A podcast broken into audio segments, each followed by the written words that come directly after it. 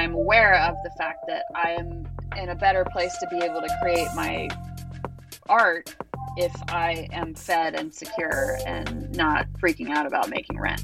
And so it's like going down the I'm going to make a course road is great. Um, I don't really have the time to do it right now, given my other obligations. So there's kind of a catch 22 where it's like, well, maybe if you did resign that client, you could make the course and you could make a lot of money. Um, but that is a riskier endeavor than what I'm willing to do at this time. But I will say this writing online has opened up a lot of doors for me. This is Creator Habits the show that looks at how creators build their audiences one day, one follower, and one habit at a time. I'm Alina, your host, a startup founder turned content creator and indie maker. We're back, and this is episode two of our conversation with Sarah Campbell of the newsletter Tiny Revolutions. Tiny Revolutions explores the process of becoming who you are.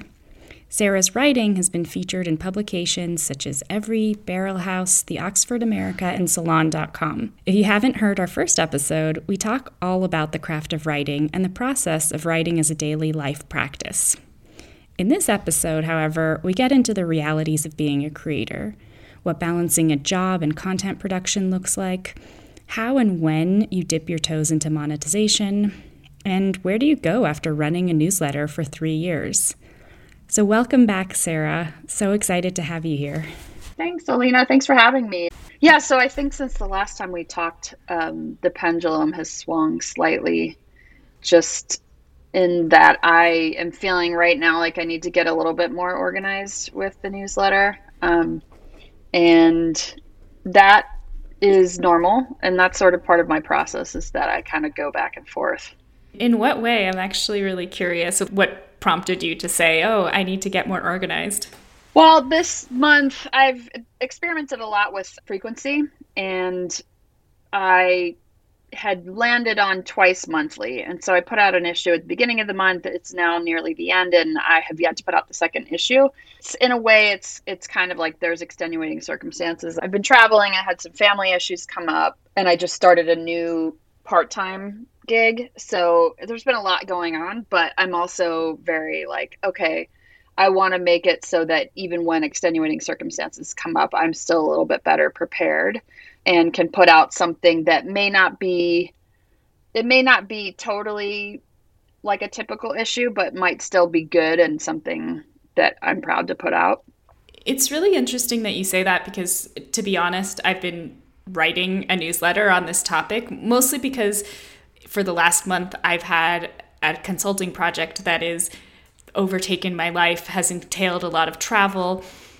And I've been thinking a lot about, well, shouldn't I have planned for this better? That's my intention. That's like what I'm thinking about in terms of habits. But I think that the reality is sometimes more complicated. And I'm just curious mm-hmm. what it's been like for you. You know, you've been doing this for longer. Yeah. Well, it's funny because this was partially prompted by me, again, just being really cognizant of not having put out the second issue this month. But then also, I had a conversation with my coach yesterday. I meet with a coach once every month or two. And I was talking about this and saying how I was really excited about all the things that I'm doing, but I didn't want um, the newsletter to get neglected because it is no longer my new shiny toy, right? Like I've been doing it for years now. And so she suggested here's something to think about. What if you put something together where you highlight things from the archives, or you do one issue that's like, you know, just curation, or maybe it's a thread, you know, trying to open up discussion, something like that. She was urging me to really think about different ways that I could lower the lift on myself for when these types of times roll around, because as you just said, they inevitably happen despite our best intentions so that's kind of what I'm thinking. You know, the other thing I did that since we last spoke is that I turned on paid subscriptions to the newsletter and I really did it. Uh, so I'm feeling a little bit of pressure for that, which is a good thing. I actually, I'm, I'm not mad about that. That was part of my intention. But I did it in a way where it was like, I am probably not going to do any gated content, at least at first, but this is intended to help me carve out time and you can support me as I continue work on my book, which I'd like to get out into the world in you know in the next year or so.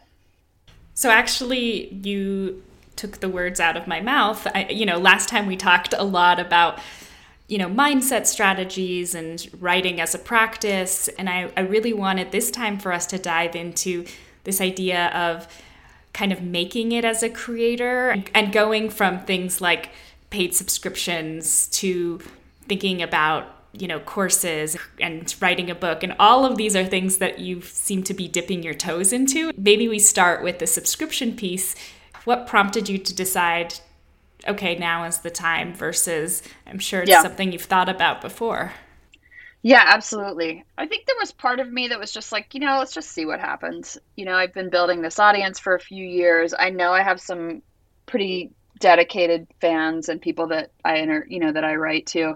Another thing was that in the issue before the one where I turned off subscrip- turned on subscriptions, I had revealed the title of my book that I'm working on and said, you know, just so you know, I think I've mentioned it in here before, but I am working on a book. Here's the title. And I got a reply from someone who said, Hey, I really want to read your book. And if you want to do pre-sale, you know, if you want to do like a pre-sale or something like that, I'll totally buy it. I'd like to support you in this however I can. And so that was kind of like a, you know, uh, why not just turn on subscriptions and see what happens? It really was, you know, again, it's not something I haven't considered before, but I was just kind of like, I know now I've I've reached a level of comfort with myself where I know that I'm committed to this project. I'm going to keep writing it you know, no matter how, you know, whether it's super frequent or super consistent or not, um, I still will do it. And then it was just like, it just took that one person being like, I want to pay you for this. That I was like, all right, screw it. I'm on Substack. I'd set up Stripe before, so I didn't even have to do that because I'd already done that work. So really, all I had to do was flip, flip the switch and then talk about it. And I set it so it was six dollars a month um, or seventy for the year. Um, How did you decide I, on that? Because I wanted to do more than five once after fees, or I wanted to basically net five, you know, after fees from Substack and Stripe. And then you can also set like a higher, you know, sort of aspirational patronage rate, which was 150. And I had a bunch of people do 150. So that was amazing. And I was like, okay, all right. Even though I wasn't anywhere near what Substack says, which is they tell you to expect to convert around 10%. And I did not convert anywhere near that. But between my between the I most of the people that did sign up purchased for a year or you know supported me for a year and they did most people did the 70 but then some did a you know a few did the 150 and it was cool. How did you think about promoting it? Literally just in the newsletter and I, I think i mentioned it on twitter. You know that's just been how i do things and so i haven't done anything promotion. That is one of the thoughts I've had about getting more organized, putting a little bit more structure about it. I'm like, okay, you know, what can I do to promote the fact that it's paid? But I'm still keeping it in line with it's a word of mouth thing for now. You know, people shout out the work if they like it and they appreciate it. The other thing I was thinking about is because I am working on a book, I am thinking that I likely will put some excerpts of the book work in progress behind the paywall and that would be in addition just to the regular weekly issues. So i do think that i i do expect that i will convert more people to paid. Once i start sprinkling in a little of those. Yeah it's always struck me as kind of interesting how creators structure their paid offerings uh, or subscriptions. And it sounds like you're kind of at the beginning of figuring out what you're going to do with that and also at the beginning of just promoting it in general yeah, I mean, I kind of am, you know, I, I am sort of loosely banking on the idea that the work is the most important point. And, you know, I we've talked about this, but it's like it is the central part of the thing. People either like it or they don't. And no amount of promotion will help you. Actually, that's probably not true. Just the cynical part of me is like, you know what, if you're like a promotion machine, you probably will get readers. That's just not my deal. You know, I'd rather make the work good and see how I can get people on board or if I can get people on board. Yeah, definitely the idealist in me always wants to think about making a good product as well. But speaking of products, you're kind of working on two content products at the same time, both the newsletter and your book. Do you find that they feed into each other or are they separate tracks of work? How do you think about those pieces of content in relation to one another?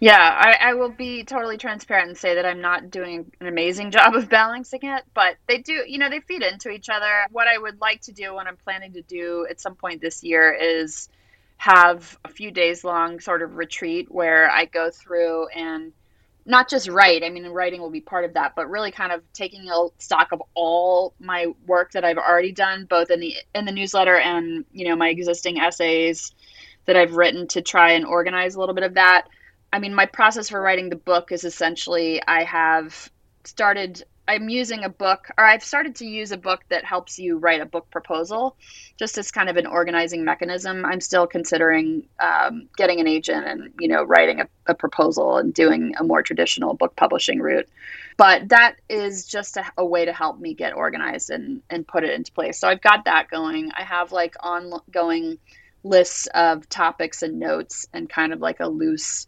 structure. Like I'm working on an outline basically, but I it it is going to require some like moving the moving some things around and working with a lot of material that I already developed. So I do think that there are there are probably a couple of long weekends or something that I need to take to focus on that and do the kind of deep work. But in the meantime, it's just like generate stuff where I can. And there's a lot, you know, and again, there's a lot to work with that I've already done. So you turned down subscriptions, you're working on the book, and from what I've noticed, you're also involved in a new course on crypto and philosophy. Do you see this as part of a portfolio of monetization strategies? Can you talk about the course in particular? Yeah, uh, yeah. I mean, this is kind of the nature. This was also part of my conversation with my coach. I've kind of gone down the crypto rabbit hole in the last year. You know, it's been slowly building, and I've gotten more curious about um, that world and the possibilities for that it offers for um, different ways of governance and organizing um, ourselves. And I do think that that is a really that is something that has consumed a lot of my attention. And it's also something that is very polarizing and it's kind of a hot button issue for a lot of people. People have a lot of thoughts whether they're understand it or not. Um, and I'm working on some pieces completely unrelated to the newsletter and completely unrelated to the book that are about why I find it interesting and why I find it fascinating. Not only that, but I'm also I'm actually leading a publication team for this project. Uh, the project's called Crypto Culture and Society, and it's kind of the the mission is to build a liberal arts for the crypto world. So to help people think through the impact of these technologies through a broader lens of the humanities and that's really fascinating but it comes back to the shiny toy syndrome right? Where like that's the shiny toy in my life right now and it's really fun and it's really interesting and i'm if i'm honest with myself it probably has eaten up some of my passion for the newsletter. I hate that word passion um, but some of my like enthusiasm for it um, but it's not like i'm conscious of that being the case and I'm I'm not just like fully absorbed where I've just gotten rid of everything. It's like when you get a new boyfriend and you start neglecting your friends. It's not totally like that because I just kind of no I'm I'm just way more aware that these passing interests are not always going to be front of mind. And I think that's kind of a maturity thing, but I think it's also like a self management thing where it's like, okay, yes, the shiny toy is here. You love it. You can play with it. It's fine. Um, but there's like a you know there's like the wise part of me is like let's not just let go of everything else you've you know you've worked on your platform and your brand for a long time and it's still totally relevant. It just you know it continues to be something that you are at heart interested in. Um, so you know try not to throw the baby out with the bathwater kind of thing going on. I just mixed a lot of metaphors sorry no, I think that's huge and it is a really important insight because I think maybe people who are intellectually curious and love, you know, novelty, it is really easy to dismiss what you've already done and not necessarily build upon it and take a new route, especially at times when like your enthusiasm wanes. And um I've done that many a time. yeah. and so I think it's really interesting to hear that kind of nugget of wisdom of, well, how do I put this into perspective? Yeah. And I mean, like, you know, there the the route that I've chosen, obviously, with the newsletter is not like you know I'm not doing like it's a weekly curated links about you know mental health and spirituality. It's not that. It's an it's an evolving creature, right? That evolves along with my own interests. I do think that I will end up writing about my exploration in crypto at some point in the newsletter. I just haven't found quite the right way in. Um, like I'll certainly link to things that I've written, but it won't. It probably won't be a, a topic that's like a you know the introductory essay, or it might be. I, I don't know, but I do think that that is part of you know very much deliberately have built this brand and platform for myself that can evolve because I never wanted to get too stuck in something that I was going to lose interest in. Absolutely. So it seems like part of what is motivating you in terms of thinking about creating a book or, or this course is, is that kind of, I don't know, intellectual curiosity. But it's also a very well worn path within the creator space to say, okay, I have this content. Now let me create the course. Now let me create the book. And that's kind of part of my monetization strategy around what I'm doing. And so I'm, I'm curious if you have any thoughts or if that has been in any way part of the calculation mm. for you. Yeah.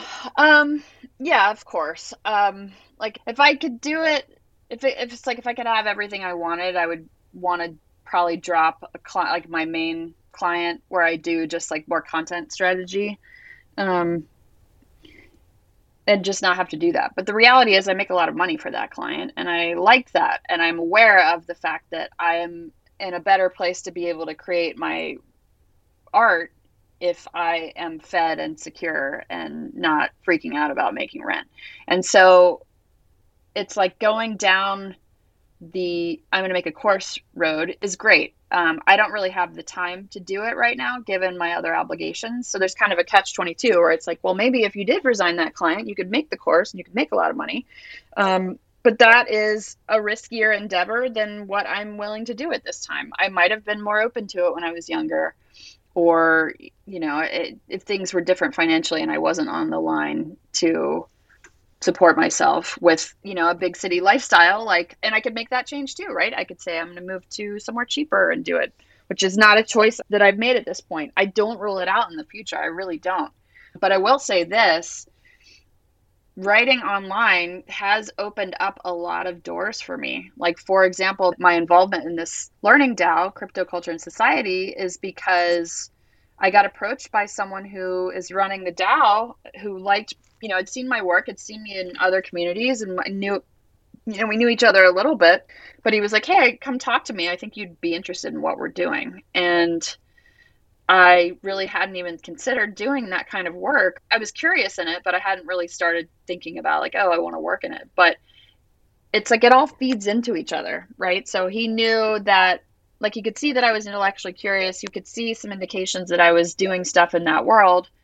And I don't know. Like even if I was a full time creator and Tiny Revolutions was my main thing, I think I would still want to do something like that. So it's like coming back to part of one of my motivations for you know creating the brand creating the newsletter is that i wanted to get exposure to different opportunities. There are people that are very obsessed with their work and they just want to make their work and that's it. And awesome. Like that's a great way to be. Um, it's not really me though. Like i am like I am a novelty freak and there are always new flavors of the month and I don't fight that anymore. It's like, yeah, maybe I'm going hard down the crypto road for a couple years or forever. I don't know how long it will be, but I've learned to just go with that. It's like we we put ourselves in these boxes where it's like I am only going to do this or I'm only going to do that or I need to plan this deliberately. And I think one of the beautiful things about raising your profile as a creator, regardless of what you're doing, is that you don't know what's going to come your way. And trying to be open to that is is to me one of the most interesting things. That's such a beautiful thought. I think there's so much fear around not being legible or you know oh no now you've switched to a completely no- a different topic etc but it seems like you've somehow figured out how do you just create this living evolving organism of you know these are the things I'm interested in, and here is my point of view on them. Yeah, I think so. I mean, it's, I think that part of it is that I think part of what I do, and I've had conversations with readers about this, is that yes, I'm trying, you know, there's a, there's a, a very real aspect to my work that's in service you know, where I'm trying to help people, but it's less like educational help and it's more like I'm just showing you what's on my journey. It may or may not be part of your journey, but I think at the heart of it, I'm trying to show that there are different ways to be. And if you don't, you know, it's like I think that some people like me just because, or like reading the newsletter, if they like reading the newsletter, it's just because they're like, what's she going to do next? Oh my God.